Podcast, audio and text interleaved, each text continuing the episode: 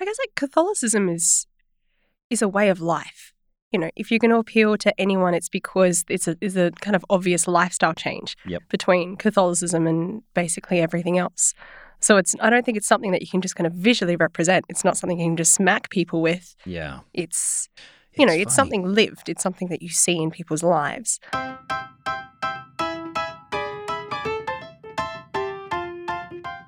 Welcome to another episode of This Catholic Life. Conversations about life's ups and downs, big and small, how we deal with every situation imaginable, whatever life throws at us, but still manage to be sensible, practical, and joyful. Today's show is Why Be Catholic? A conversation about why would you want to be Catholic in this day and age. I'm joined today by Beth and Ben. Hey, Pete. Welcome. G'day, Pete. Um, and it's probably good to be talking to two young people about this because the accusation against Catholics is often, well, it's an age old thing and, and it's no, not appealing at all to the younger generation. Let's have a response from that one. Is it appealing to the younger generation? You go first, Beth. uh, look, I'm not going to lie. I grew up in a parish where I think the average age was something like 19.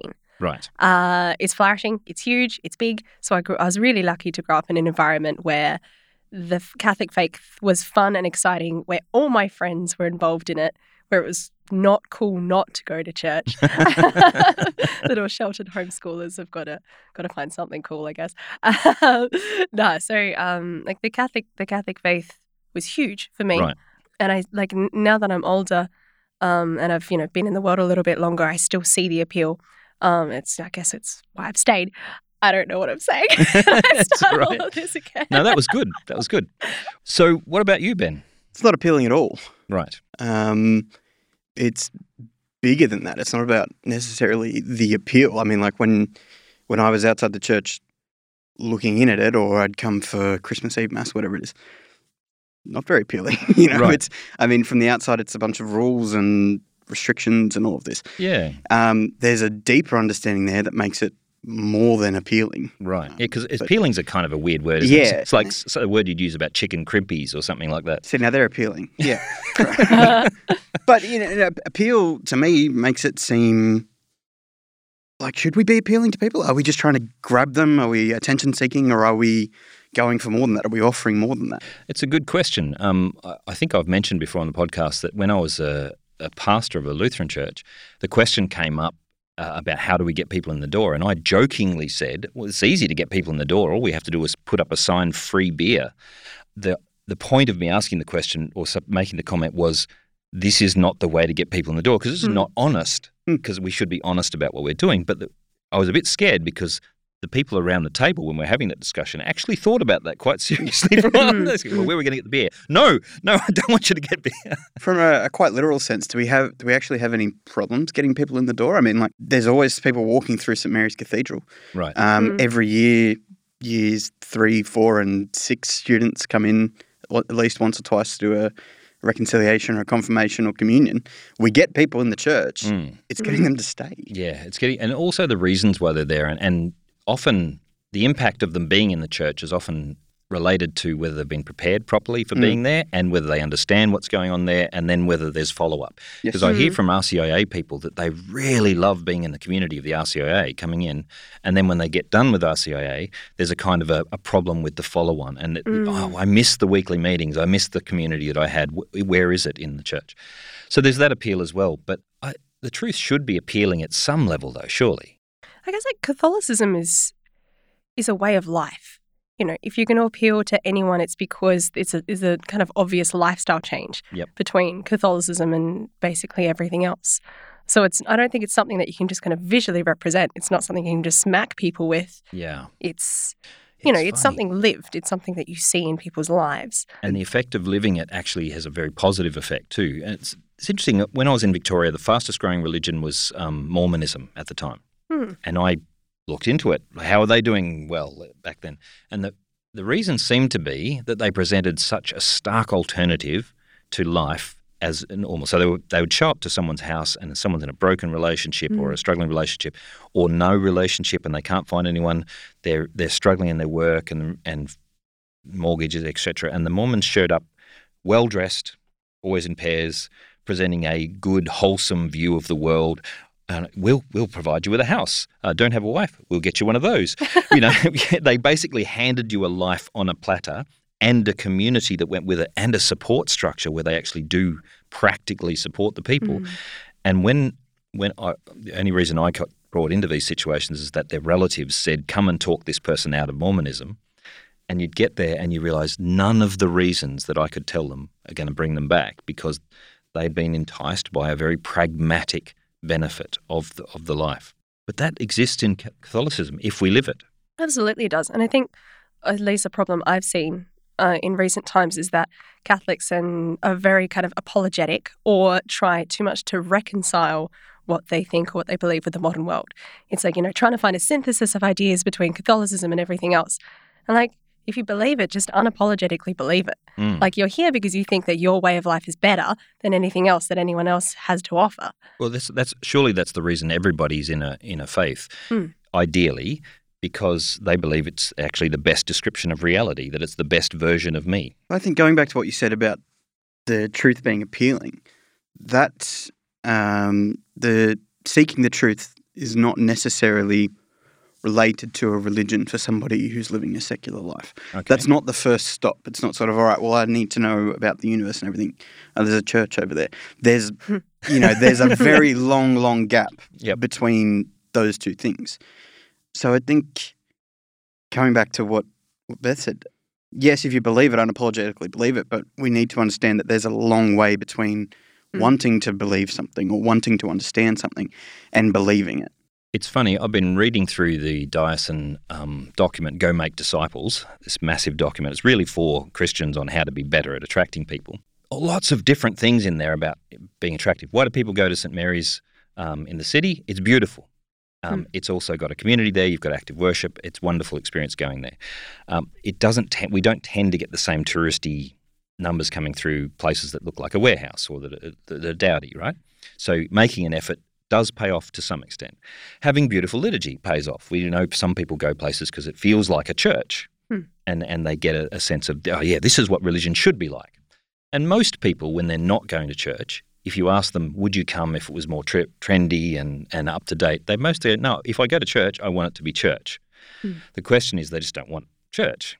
And one of the things that I noticed is that it all comes down to uh, whether you've got something to bring them to. So they might come and look at something pretty. They might come and listen to something nice. They might even want to be in touch with God in some way. But to bring them in and keep them in, there has to be some sort of community which actually lives what they're talking about. Hmm. Otherwise, if if we're not living it, you can preach it as much as we like. If it's not happening in the in the pews, it's not going to work. See, that I think that's the problem right there is actually living it. I don't really know um, that we know what that means. I well, I mean, Beth described a situation which has kept her in the church, which was very much everyone was around and it was the place to be. It, it Mm. was uh, an affirming community. And correct me if I'm wrong here, but that's that's a solid thing that even when you have various ups and downs in life, you keep coming back to Yeah. that affirming community. Yeah, it's, it's a it's a constant. it's not a uniquely Um, Catholic thing, though, is it? Uh, well, I mean, community. No, you can have it in a Rotary Club. Yes, exactly. So, yeah, the community side's great, um, but is it what's going to make you Catholic or make you want to stay Catholic? It depends on what the community is based around, though. I mean, I was in a cricket club which was very, very strong, and it was very much like I mean, I was asked to be the best man of one of the other bowlers in the club. Right. You know, it was really, really strong relationships. But as soon as we weren't playing cricket, the relationship didn't exist.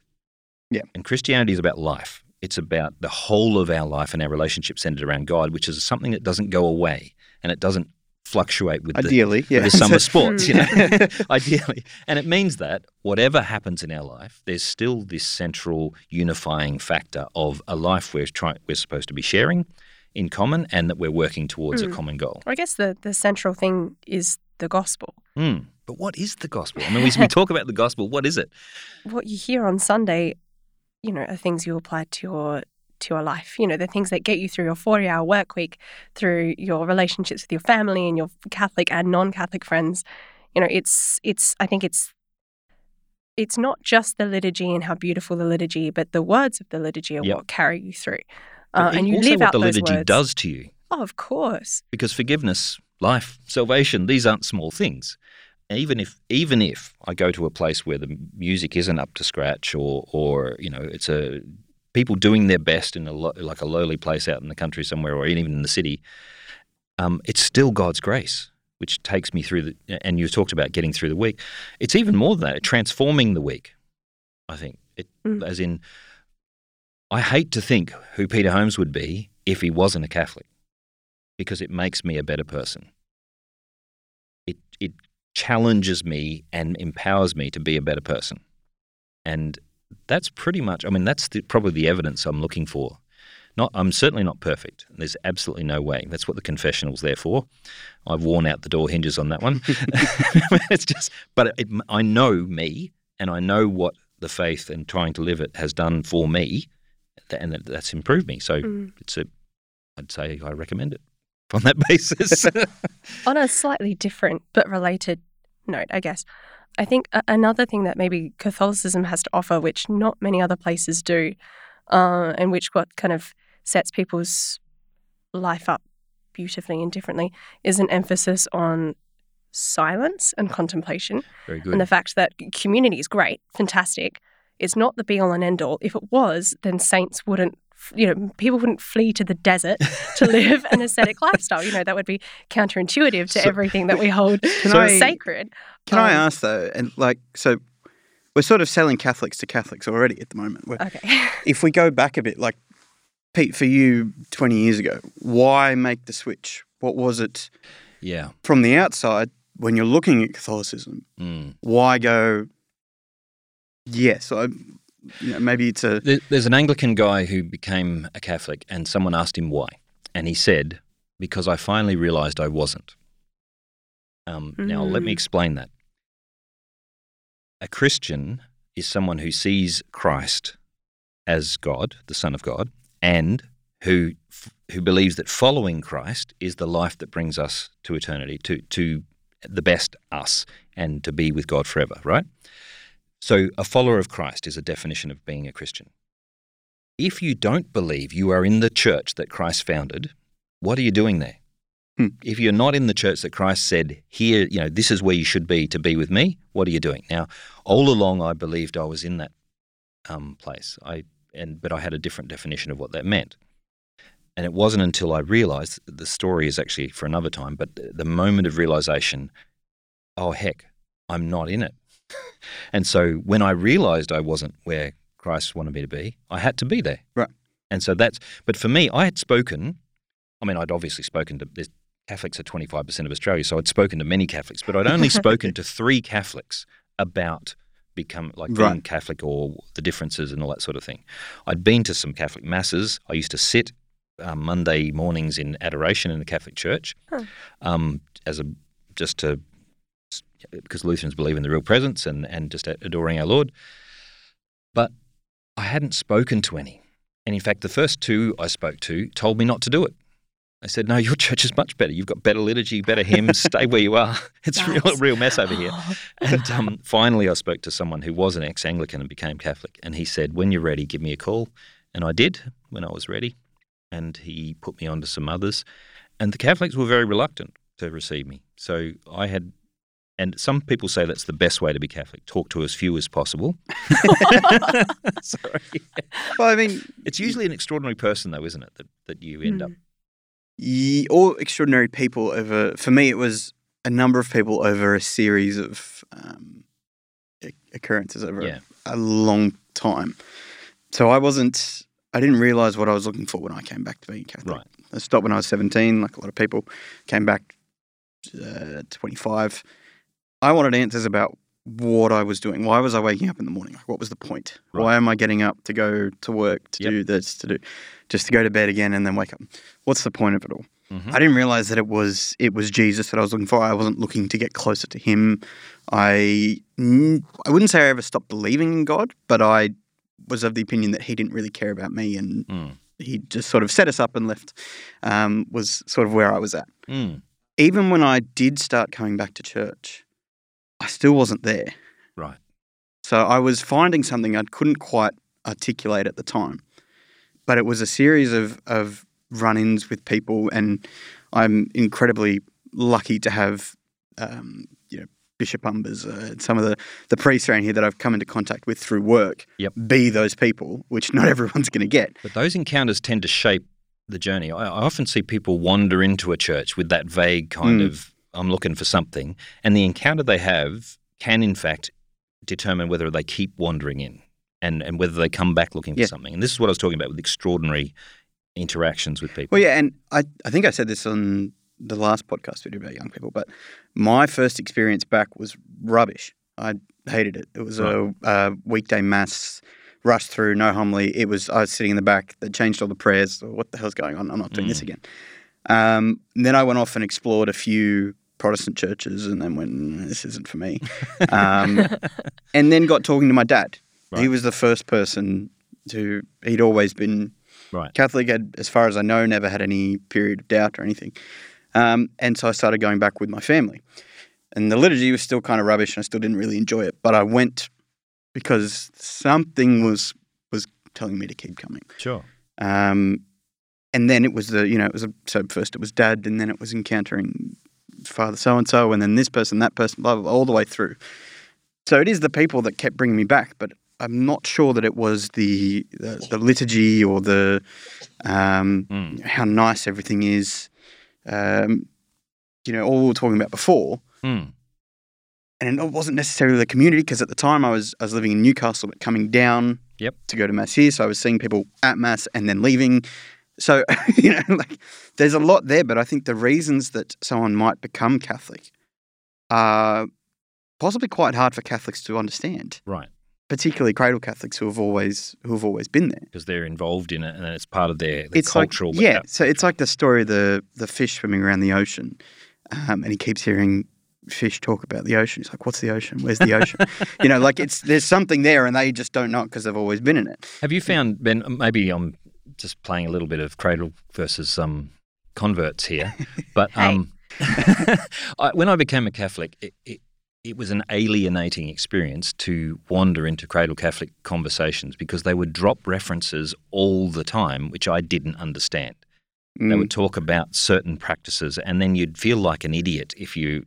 Because you, you, they go, what? You've never heard of this? Can't believe you got into the church without hearing about this, and it was it was very alienating because I, I probably knew more theology than most Catholics coming into the church. I'd, I'd read the entire Catechism and uh, Trent and the Lutheran Mm. response to Trent and Vatican II before I'd be considered becoming Catholic. So, yeah, I never did any of that. Right.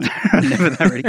I was lucky enough um, to be a reconvert, so there was enough uh, familiarity there that I didn't feel entirely out of place. Sure. there was a lot that had happened in that in that time, and a lot of stuff I'd forgotten, and words that I had heard but didn't understand the meaning of. But I also found out that a lot of those people couldn't answer my questions. Right. I had lots and lots and lots of questions. That's not because- an unusual experience across all sorts of No, churches, though. No, Yeah. of course not. But it was um for me it was a or like I was I'm a very reluctant Catholic. Right. It, you know, like there was something drawing in and the answers kept making sense even though I didn't want them to. That was my experience, by the way. Yeah. I didn't. uh, G.K. Chesterton is a convert, and he actually said, "I didn't want to be a Catholic any more than I wanted to be a cannibal." Yep. Which, just, and it is it's quite a it's quite a a confronting thing because um, the ABC of of my experience in Protestantism was anything but Catholic. In fact, Mm. I had someone ring me up and uh, a Lutheran minister ring me up when I decided to resign and go to, to become a Catholic. He said. Can you please? I get that you don't like Lutheranism, but can you consider the Orthodox anyone but Catholic? it's a kind of a, a confront, a confronting idea that the Pope is the Pope because Mm. it, it means it's more than just a personal choice now. It's actually submitting to his Well, authority. and in that's the thing. And Yeah. there's a series of um, markers along the way. So the first one is, you know, all right, I'm accepting that there is a God. Yep. I haven't Mm. determined which one or which ones or anything, but none of this makes sense if there's not a God. Okay. Right. Now I have to look at the next part. If God's real, is there a Mm. religion here that's that makes sense? And you go, oh, and then and then and then and then then you start to get to it. All right, well, okay, so I believe in Jesus. Yep. Means I have to believe in what Jesus said. I don't always like what Jesus said, but I have to. But he said it, and if I believe in him, then I believe what he said, and then that means I have to believe in the Pope. And now there's this and that, Yep. on and on and on and on and on. And then at some stage, we've got to name the elephant in the room and say Catholics behaving badly. Because when you get to a certain stage and you're kind of looking for, all right, how does this work? How does this, what does this look like? And then you see people with a Catholic label on them uh, in the news constantly. They're thrown at us, and and all sorts of different ways they're they're put in our face. And you don't have to go very far in any community, No. and including myself, in on various occasions, have we brought the faith into disrepute in some way. And I, I'm not confessing to anything huge here. Just being grumpy can be enough. If someone walks in the door and you're grumpy to them, that's enough. It can hurt people enough. I know of several people who've gone away from the faith for 20 years because um, they were they approached with a very very sensitive question and they were given a dismissive answer, and it just hurts so much. And that can be a um, that can be one of the problems for cradle Catholics. I think that I've encountered is that because it makes sense to them, and because they've had such a, a deep Hmm. um, relationship with whatever the, the area might be, Yep. they give you an answer that for them is enough. Yeah. Like this, why do you need more? But that's and you're because sitting of there an going, assumption, yeah. "There," and you're sitting there going, "Nah, that's not doing it. I need more." There's almost a different language at stake. Like I used to joke when we've had Mark Shea on the program a couple of times. When he came to Australia, we had a long conversation and we joked about the fact we speak two languages, Protestant and Catholic. Mhm. Yes. Um, and you, there's certain assumptions, there's certain language which you use. When you say salvation, it means something slightly different, important differences, in fact. Mm, And when you talk about forgiveness, there's a big difference there. mm. When you talk about liturgy and worship, and all these words have slightly different definitions. And when I've seen my Protestant friends and Catholic friends talk to each other, they're saying the same words, but they don't mean the same things. Mm. And it's a it's a quite a difficult kind of a, uh, a con- conversation to mediate because everyone thinks they understand, they don't. Uh, it's funny you mention that, Pete, because actually our producer Mike, um, who's Anglican, don't think you'll mind me saying, um, he's pointed this out to me before that often there's differences in the language where sometimes the meaning's the same, but we talk about it differently.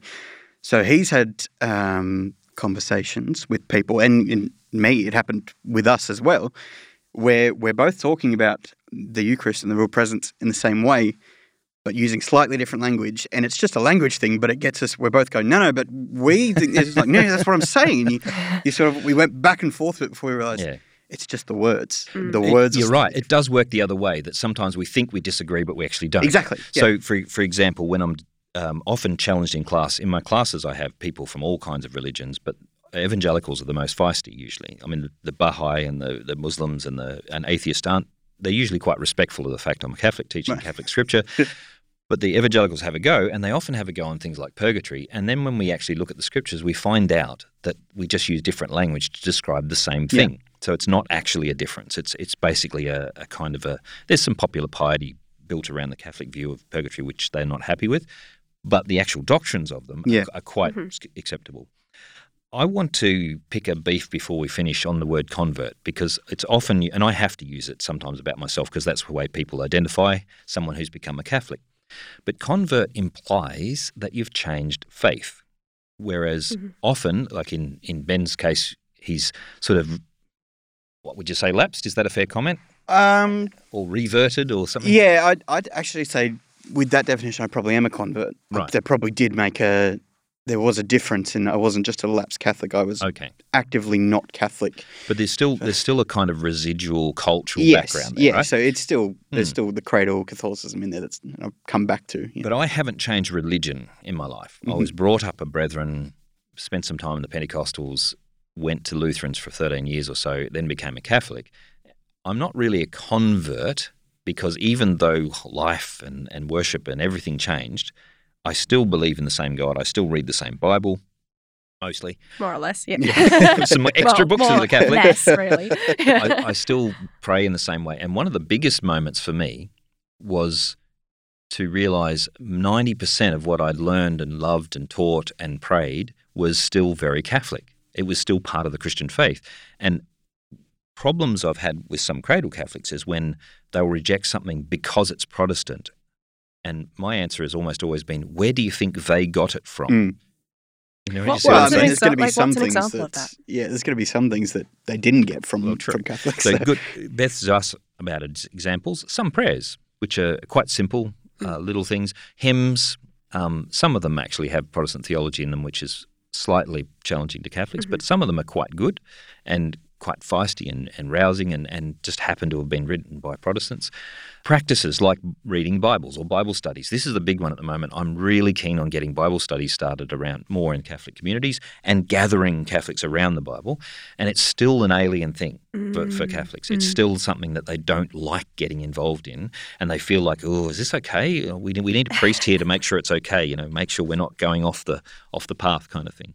Which is is true, but the more priests I meet and the more parishes I go to, I realise they've all got different, Hmm. slightly different interpretations too, and there's different ways of. Well, I mean, they've certainly had a theology education, Mm. but um, they're not necessarily the most educated person in the room. It used to be that priests were, in fact, the most educated pe- person in the town. They're not anymore necessarily, and they're not always taught um, how to communicate the scriptures um, in the best possible way. There are some which are standouts, and I think we would know them here in Sydney, and perhaps we frequent those particular parishes. But I'm just saying, in general, you can't say as a rule that priests are the best leaders of a Bible study. There, it does need to be Catholics do it differently. There does need to be a connection with the, with the what's come before us, and we, we're not making up a new religion every time we pick up the Bible. But um, there's a certain kind of um, fear of doing stuff that looks a bit Protestant, like small groups and and um, Bible studies, and what's some other examples. I I mean, there's some things I don't like, like the praise and worship stuff, um, but that's a personal taste thing. Sure. It just makes me want to throw up. Um, but I, I mean, I had a really, really bad experience with um, the charismatics. So Was I one of the Protestant churches that I was exploring on my Mhm. way back was a, a praise and worship one, and I sort of stood there, and that's it was during one of those, and the, the song was lovely and the singers were great, and I went, "It's not for me. Mm. It's just not." yeah, look, my objection to it is nothing to do with uh, like doctrine or anything. Mm. It's, it's got well, some of the songs I have, but Sure. but in terms of the actual style, it's just a personal thing. But I know many good Catholics who are in Catholic Charismatic Renewal and other things like that who have sing these kinds of things and have a lively, joyful, and Christ-centered faith. Great, fantastic. One of the beauties of the Catholic Church is there's so many different ways to be Catholic. It's not called universal for nothing. That's right. That's right. Yeah. All right. Well, then maybe the reason then for being Catholic is because it, it is the way for all of us to become closer to Christ. That has to be the, the center of it, surely. yeah. You yeah. think you Oh, think perhaps that is Buddha should be in this? no, no. Look, you're right, but as I said before, I'm a bit of a reluctant Catholic, hmm um, and I'd, I'd say I kind of still am. Right. even though I've been, you know, back Yep. for nearly two years. Right. But that being back has been a, as I was talking about before, a, a, a series of moments where I, I can't go back. Yep. Sort of thing. So, you know, Mm. God's real, Jesus is real, Hmm. Catholic Church, Pope, all the rest of it. So, But that's taken people in your life to be patient and positive and yes, helpful and all yeah. those and things. it, and it is undoubtedly bringing me closer to God Mm. and, and to Christ. But my reason for being Catholic for the majority of that, it's true. whether I Mm. like it or not. so even when I didn't quite know Jesus and I didn't quite know God, sure. um, I annoyingly, uh, to my disappointment, couldn't deny it anymore. Yeah. And it meant I had something to do on Sunday. So That's my experience that I Yeah. tried to um, prove the Catholics wrong. And I set out to do so via scripture and ended up a Catholic. So, warning to all those out there. not the not the only person who's done that. So, Beth, There are fi- these things. Oh, Oh, sorry, go ahead. I was going to say there are these things in uh, in the world called transcendentals, and I don't have to explain them to Pete, seeing as he's a theology lecturer. But for those out there who might not know, or Ben, sorry, I mean, I know things too. I know it's because it's a big word, you know. I don't know if you can read above three syllables. Oh, seven. oh. No, it's fair. Seven letters is about my max. Yeah. you struggle with my name sometimes. Anyway, uh, there's these these things out there which are uh, are called truth, beauty, and goodness, and I've noticed that a- a lot of times the reason that people enter the church or stay in the church is because predominantly one of those three things. Um, and it will be one of those three things that really kind of pushes you through life. For it sounds like for the both of you, that's truth. Mm. It's the pursuit of truth. For a lot of others, it's because the Catholic life is one of goodness. You know, it's one that puts neighbor above self. It's one that you Mm. know exalts the lowly and, and, and so on. And for others, it's the, the beauty of liturgy, it's the beauty of prayer, it's the reason that the monastic life exists.